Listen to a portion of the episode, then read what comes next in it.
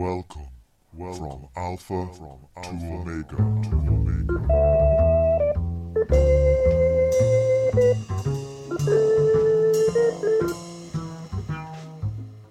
Hello, and welcome to the 59th episode of From Alpha to Omega. Today is Tuesday, the 27th of January 2015, and I'm your host, Tom O'Brien. This week's show is being released a little later than planned due to some frenzied uploading to YouTube of all the podcast's previous shows. From now on, all episodes will be released on both YouTube and Podomatic for your perusal and enjoyment. You can find links on the YouTube page to the Facebook group, Twitter page, and of course to the PayPal donate buttons. Speaking of donate buttons, this week's show is sponsored by the very generous, new, and once off donation Matthew B, and the repeat donation of John L. Thanking you, gentlemen. This week, there were no new podcast reviews over on iTunes to talk about. So come on, people, let's get reviewing. Every review receives a shout out at the start of the show. Instructions on how to create an iTunes review are included in the show notes. This week, I am delighted to welcome to the show Jose Tapia Granados, Associate Professor in the Department of History and Politics in Drexel University. Originally trained as a medical doctor, Jose now specialises in the links between fluctuations in the economy and health conditions. He's also interested in purely economic issues and is the co author of the book La Gran Recesión y el Capitalismo del Siglo XXI, or The Great Recession and Capitalism the 21st Century in English. This interview is based upon a really fascinating paper of his I recently came across called Does Investment Call the Tune? Empirical Evidence and Endogenous Theories of the Business Cycle. In this paper, Jose looks at the different theories of economic crisis in particular those of Keynes and Marx, and sees how these theories stand up when you test them against the historical empirical data. Very interesting stuff indeed. Well, the first part is just a review of what people are saying about how how the business cycle works, what are the variables that are leading the cycle and all that. But of course, uh, to talk is cheap, as as the saying goes. And if you want to, to provide some evidence that some points of view are more plausible than others, then you need to provide some kind of uh, evidence, you know? The, the evidence in this case, I believe, is that provided by economic statistics on, on investment, on profits, on rates of growth of different things. And I believe that what I did there is relatively convincing. So, Jose, what, what is the business cycle? What is the business cycle? Well, I believe it's, it's just a kind of a alternation of uh, phases in which uh, the economy expands. Business is good, rates of profit are good, investment expands very quickly. So generally employment uh, increases, unemployment drops. And this phase of, uh, of expansion ends in a kind of a contraction or crisis or recession. You can call it in different ways.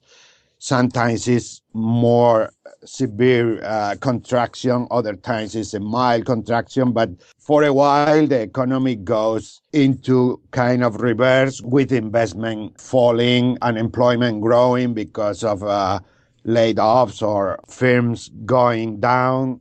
So after a while in, in the recession or crisis, the economy tend to recover and, and the cycle starts again. That, in my view, that is the business cycle. And in my view, it is a characteristic of the market economy or free enterprise economy or capitalism or whatever term you want to use to call that.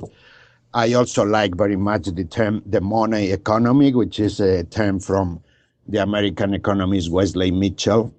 And economists have been uh, for more than a century trying to avoid business cycles, trying to develop policies to smooth the cycle and I believe it has completely failed. Uh, the business cycle is is a intrinsic characteristic of, of this type of economy, and I don't think at all that uh, economists have solved the problem of uh, eliminating the cycle.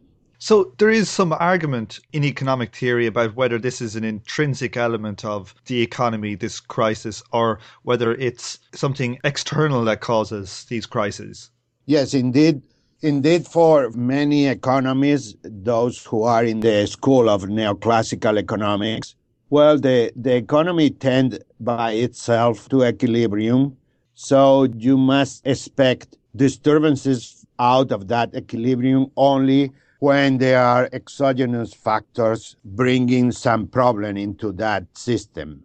The usual uh, external factors, exogenous factors in the economic jargon, jargon bringing uh, disturbance to the system are either government interference by tinkling with uh, with the money supply or taxes or whatever, or sometimes other economists in this school appeal to what they call supply shocks. For instance, changes in the price of raw materials. The, the usual suspect is oil.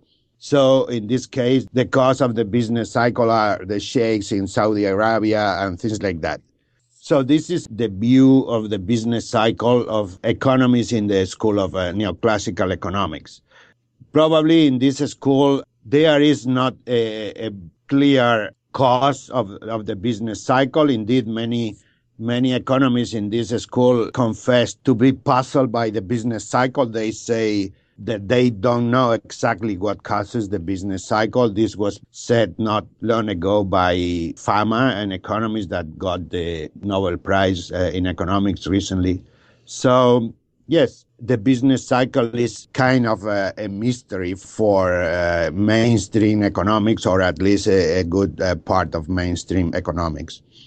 You also, in your paper, you had some examples of some rather outlandish theories from the past about what caused these shocks.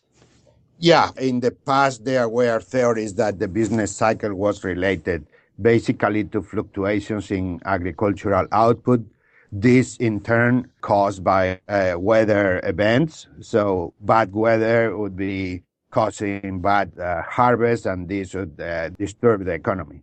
Since bad weather could be related with astronomical events, so sunspots or movements of some particular planet, yeah, some people connected the business cycle to these astronomical theories. And these are theories that now uh, nobody even mention because, uh, well, they have no much support in favor of them. However, let me tell you, perhaps to be a devil's advocate, that if you look to early capitalist economies, let's say, for instance, uh, Sweden in the early decades of the 19th century, then you notice very clearly that the years in which uh, the harvest was bad, uh, there was a drop of the output of the economy measured by GDP. In that case, it's clear that the weather can have an, an effect uh, on the business cycle by altering the agricultural output. But of course, this is a very temporary phenomenon because as soon as uh, as industrialization develops a little bit, agricultural component of GDP goes down very quickly. So that oscillations in the agricultural output cannot have a, an important impact on total economic output. Indeed, these economists, these American economists, Wesley Mitchell, who studied from a statistical point of view business cycle in the last decades of the 19th century and early decades of the 20th century, he clearly noticed that it was impossible to establish any kind of correlation between changes in the agricultural output and the business cycle. What are the main schools then that explain these business cycles? Well, as I told you before, mainstream economics now, to a large extent, uh, sustain the idea of exogenous factors causing the business cycle. These exogenous factors are usually either not mentioned, they are unidentified, or when they identify them, they usually consider supply factors related with raw material prices, particularly oil. And then, of course, to a large extent, exogenous factor that is mentioned as cause of the crisis of the recession is government interference.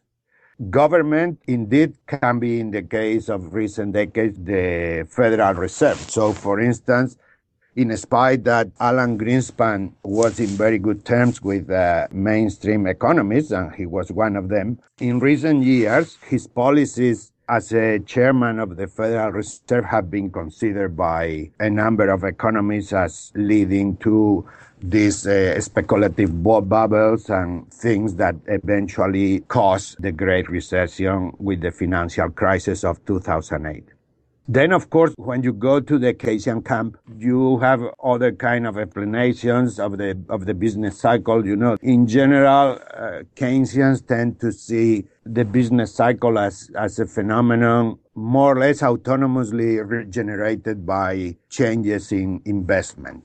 And these changes in investment, Keynesians attribute mostly to what they call animal spirits. So it is unclear why entrepreneurs and rich people sometimes decide not to invest and then there is the recession. So this this is the explanation of the of the business cycle in terms of uh, Keynesian economics. So this was the investment-led theory of crisis. So what had Marx and Mitchell to say? What was their ideas?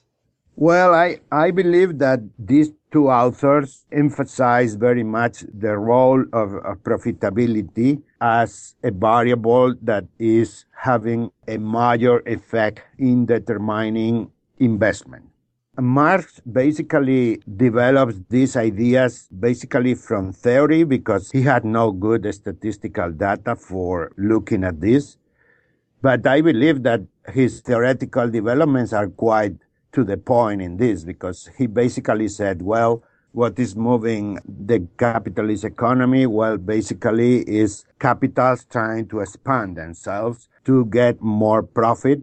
So when uh, profitability is high, the process of uh, accumulation of capital goes faster and keep up. When profitability start to decrease, then this process of accumulation start to decrease. And finally, if profits are more or less stagnant and start dropping, accumulation completely ceases and there is an economic crisis in which the economic system suffers important changes with firms falling apart, with unemployment growing a lot, with wages falling down, so on and so forth and all of this creating the conditions for a new phase of accumulation.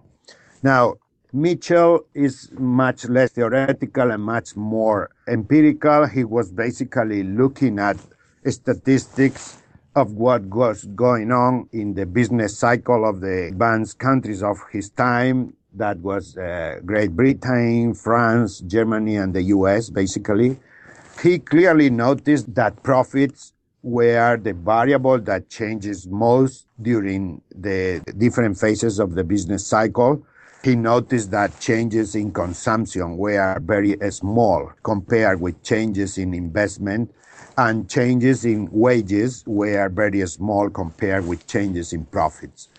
And he also noticed that, that profits tend to start stagnating and then falling just immediately a few quarters or very few years before a crisis occurred. So he basically concluded that this change in profits is what was basically leading the, the, the business cycle. Interestingly, I exactly don't know why, but he never put a connection between his views and those of Marx.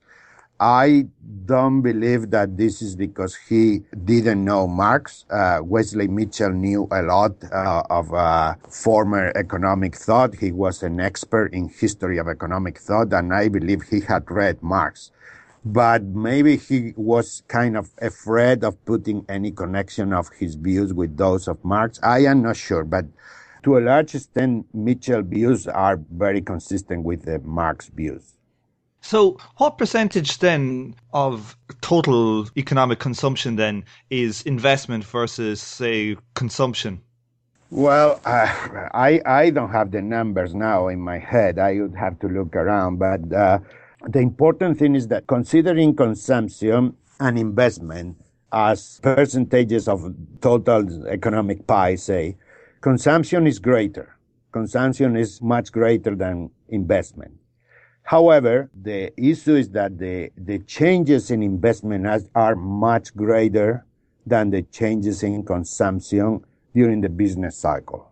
And precisely the changes in investment have the proper chronology to explain the business cycle, while the changes in consumption, which are much more connected with changes in wages, have not the proper chronology. Let me explain this. In general, in a phase of expansion, wages tend to be stagnant at first, and then when the economy gets growing faster, then wages start to grow, and precisely they are usually growing faster immediately before the crisis. This Marx noticed, and he wrote that in one of the manuscripts that then Engels published as volume two of Capital, Clearly, this, this was written by Marx not much before he died, so it's probably one of his later uh, economic contributions. He said, well, there are a number of economists who are saying that the crisis is due to lack of consumption because the workers have not sufficient purchasing power to buy all the product of the economy. Well, to these people, I say that interestingly, wages are usually growing the faster immediately before the crisis. And this faster increase in wages, which is also an increase in consumption, is usually a kind of clarion of the crisis. This is saying the crisis is coming.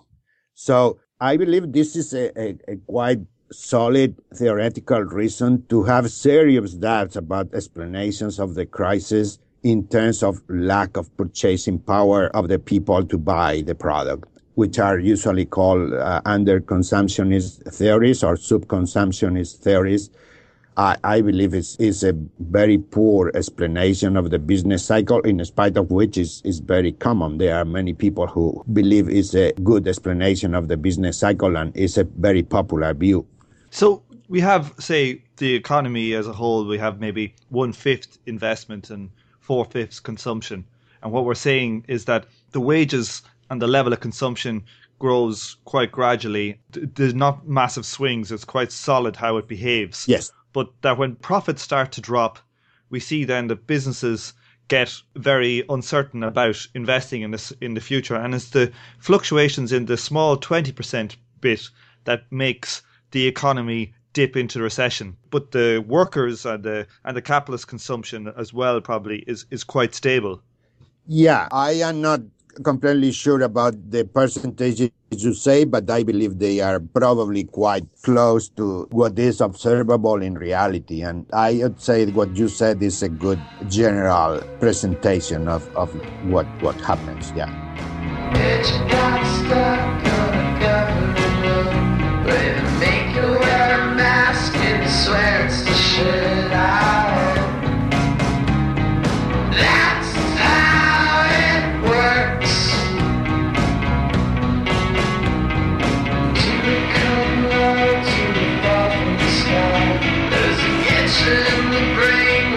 When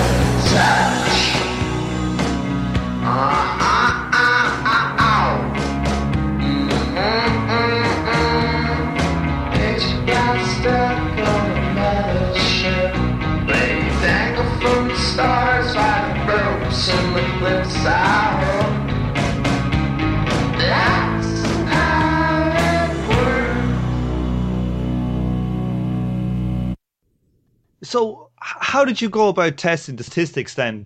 How did you go about seeing which was correct, the Keynesian version or, say, the Marxian version? Well, basically, what I did was this I, I computed rate of growth, the profits observed in the US economy for, for a very long period. I was using quarterly data, something like 250 quarters.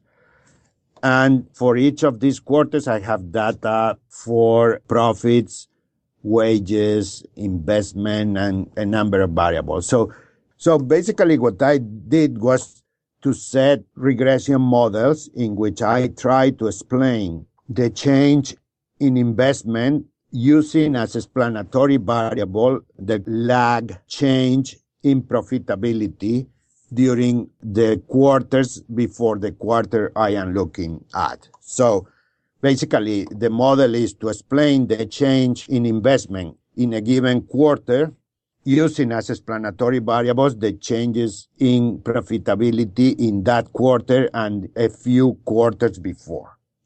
And then I did the same, but changing the position of explanatory and dependent variables. So I tried to explain the change in profitability in one quarter by using the changes in investment in the present quarters and in the former quarters. What, what I found is that the first model, so profits explaining investment, has a quite good explanatory power. So I can explain almost half of the variation in investment by variations in profitability.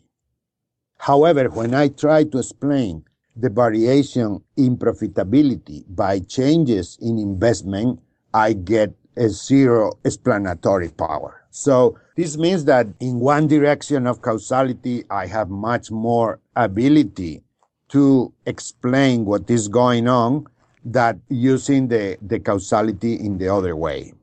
So it looks like profits cause investment uh, as opposed to investment explaining profits. Exactly. But an important thing is this. I believe my statistics show that something like 44% of the change in investment is explained by changes in profits.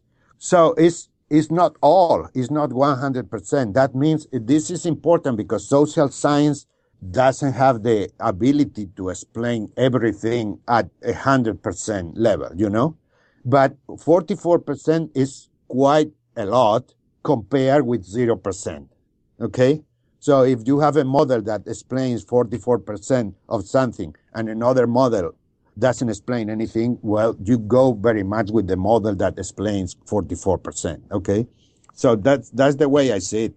It's pretty impressive that Marx was able to get a theory that would have this level of prediction without much ability to view statistics at the time. Well, yeah, I believe that's true. He, he was using abstraction, but he was, in my view, applying the proper abstraction. He was going to the main elements of uh, the economy. He was taking out all details that are not important to understand it and getting grasp to the essence of, of the so-called market economy. Doing that, he was able to get the, the major elements explaining the dynamics of, of, of this society. Of course, uh, I said he had no statistics at all, and, and this is probably an, an exaggeration because, of course, there were no no good statistics, but there was some good statistics. Uh, at that time, it was already clear that when there was a boom in profitability, there was also a boom in businesses trying to expand and going abroad to invest more and so on and so forth. In, I believe it's in the volume one of Capital, Marx uses a quotation of a trade unionist, a, a British, a, a, an English trade unionist. That unionist was saying, well, well, when capital has a profitability of 10%, it comes walking. It, if the profitability is 20%, it comes running. If the profitability is 80%, they come as crazy. And if they have to kill somebody in the middle, they do. So this was an observation of a trade unionist without very special or very particularly good statistical or economic skills. And, and it was a very sensible observation from all of these observations, more or less unsystematic and theory, uh, looking at what are the things that can explain uh, how the capitalist economy works. Marx developed a theory that even incomplete as it is, because, uh, well, you know, he died and the, what then was published by Engels as volume two and three are clearly a collection of, of scripts that uh, the poor Engels did as best as he could together and put some coherence in them. And there is coherence, but not 100% coherence. So, yes. if profits explain 44% of the swings in investment, what could we expect perhaps to explain some of the other stuff? Well, I don't know. I, I believe that to a large extent, the other stuff just noise could we see those supply shocks or the some exogenous things coming in to explain some of the other stuff? Well, but the question in my, in my view is that precisely supply shocks work in the economy through profits. I mean, the, the question is that when, for instance, when the, when the price of raw materials grows, this tend to decrease the general rate of profit of the economy.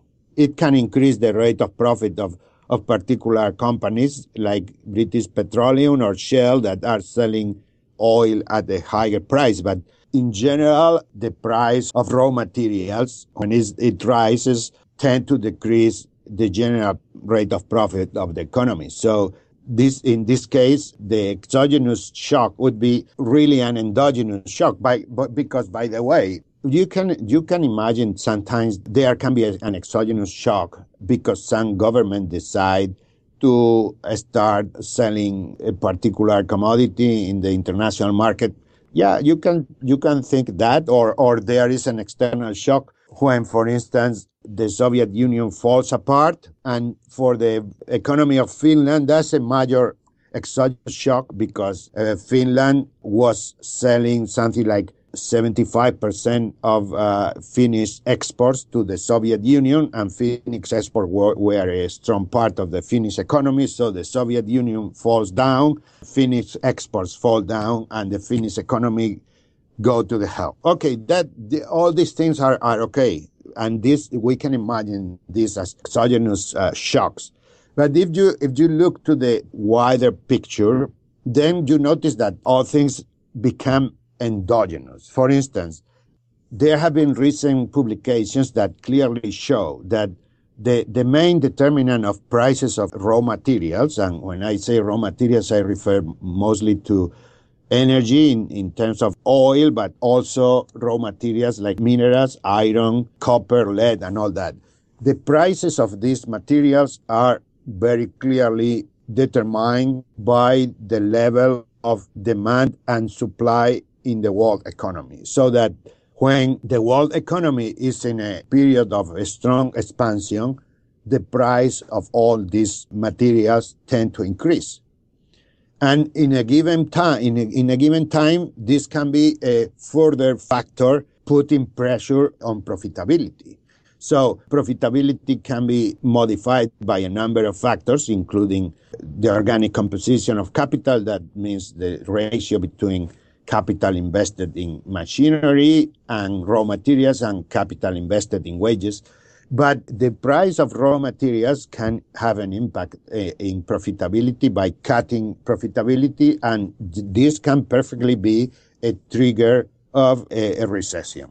So precisely, uh, prices of uh, raw materials usually peaks immediately before the Great Recession of that started in 2008 and now uh, you notice this phenomenon that oil is going down in terms of prices and almost everybody is interpreting it as an effect of a very weak demand in the world economy. But of, of course, this can have the opposite effect. I believe if the world economy is going into a new recession, the drop of uh, oil prices can have an effect of reversing that. It's not sure. It's still to be seen what is going to happen. But I clearly think that prices of uh, raw materials or so-called exogenous uh, supply shocks are better understood as, as endogenous changes caused by the inner dynamics of, of the system itself. Welcome to the inner workings of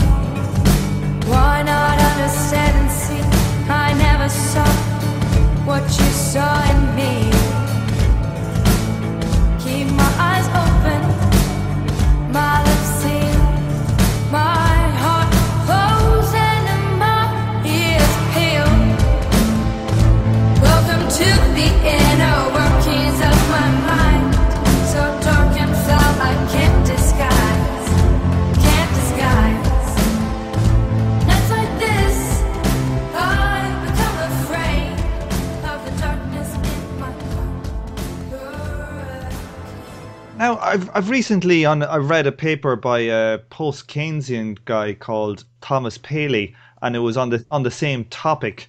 It was quite interesting because it seemed like they were doing some empirical analysis on this stuff too, and they seem to be coming up with lots of different theories to explain this problem away. They seem to come up with you know three or four different theories which are kind of complex, which I could go through, but it would take me a while to, to describe. But it seems an interesting thing that people are still trying to look at this data and explain away the problems from their own theoretical standpoint.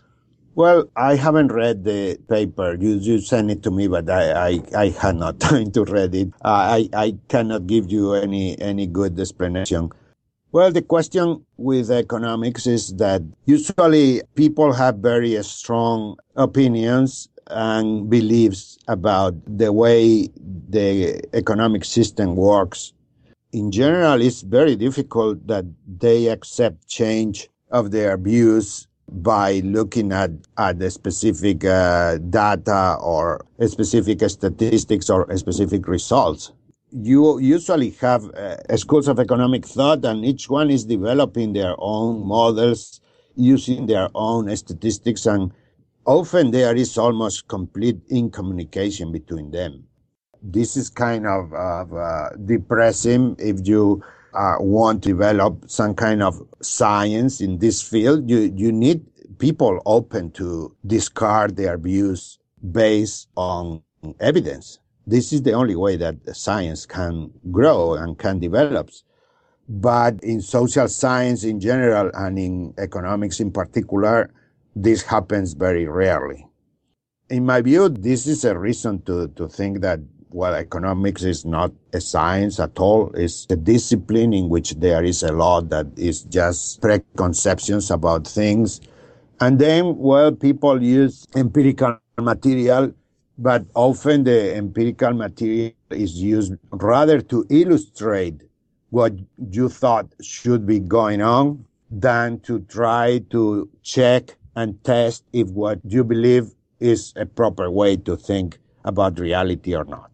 Of course, I say that and maybe I am doing the same thing. I don't know. Other people have to have an opinion on that. I, when, for instance, when I wrote this paper, I basically have no preconception on, on what I was going to find. I first tried to explain what are the major, the major ideas explaining the business cycle in terms of uh, investment and profitability that in general many economists, not all, but many economists agree that are the major variables to explain the business cycle. And once I have said you know, two different theories, I tried to look at the data and see which of the two theories was explaining the data in a better way.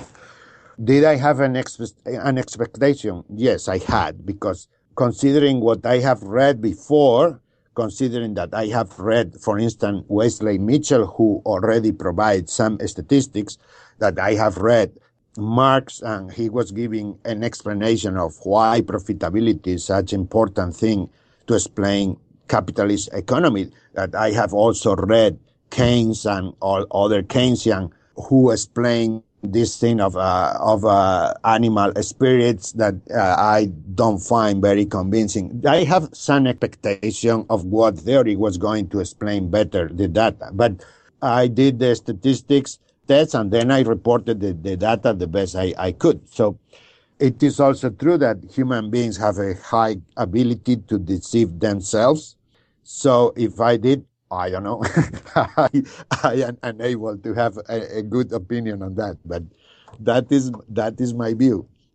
So Wesley Mitchell is an interesting character. I haven't actually come across his name at all before.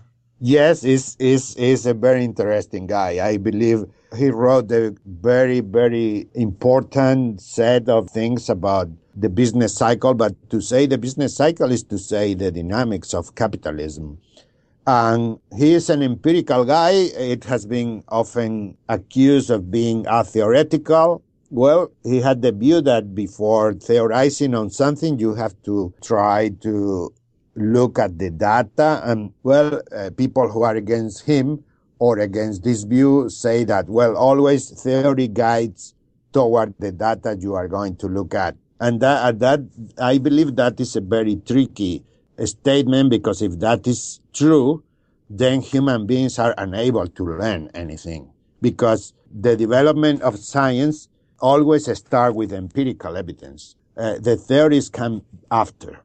Well, nobody was arguing that in the working of a market economy, the profits of, of companies are a major thing. So he looked at them. Nobody is uh, arguing that uh, wages are an important thing in a market economy. Oh, so he looked at them and he started to develop a collection of observations on major variables, and then he wrote a book, and this, this was exactly one century and one year ago in 1913, which is called Business Cycles. He published that in the publishing house of the Uni- University of California.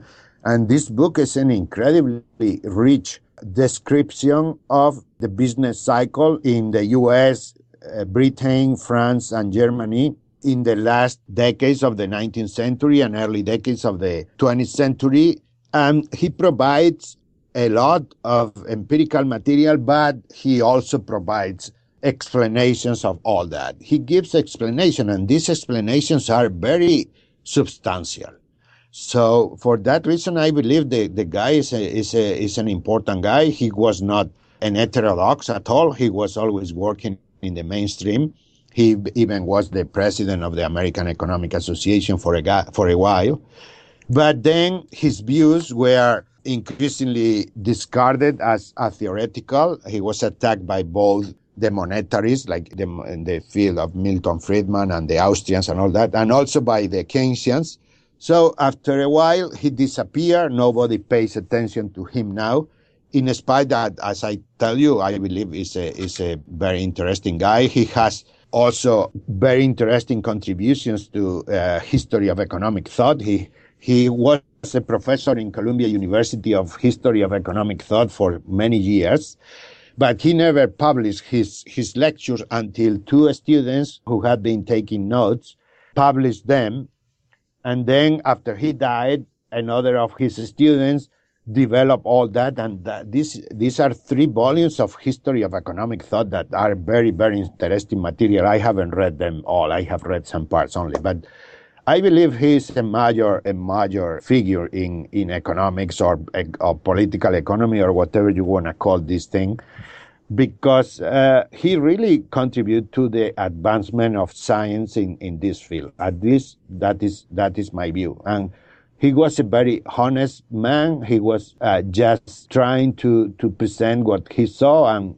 I believe he, he is an important uh, author. For that reason, I, I cite him and, and I try to use what he says in, in my in my own research because I believe is is usually solid and interesting.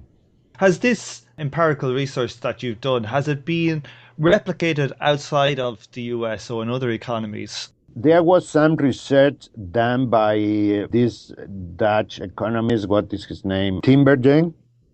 He, he did some research on the business cycle and published that in the 1930s and 1940s. This research mostly was confirming what, what Mitchell had done before.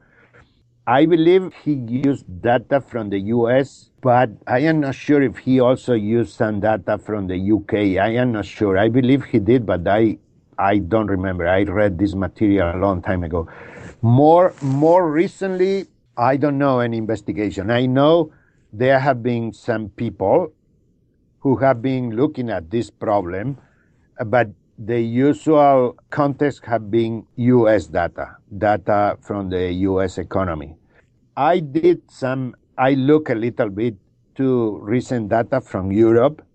There is some evidence to that profitability started to decrease in Europe immediately before the Great Recession. I believe the peak in profitability in a number of economies that I look was, I believe, between 2005 and 2007. But I, I didn't do anything very systematic. It was just to look at a few statistics and nothing more than that. And I don't, I don't know of other authors who have been looking at, at this. So I, I don't know. Well, Jose, thanks very much for coming on the show today. Okay, well, thank you very much. Ever and ever, forever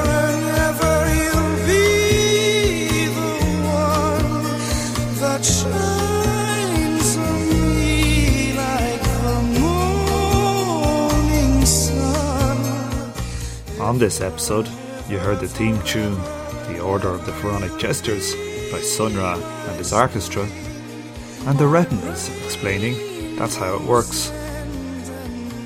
You also heard Hurricane by Ms. Mister, and you're now listening to the recently passed Greek legend Demi Roussos. Speaking of Greek legends, good luck to previous guest Yanis Varoufakis, who has just become the Minister for Finance of the new Syriza-led government. Thanks for listening, and I hope you join me for the next episode of From Alpha to Omega. And remember, if you want to leave a review for the show on iTunes, the instructions are included in the show notes.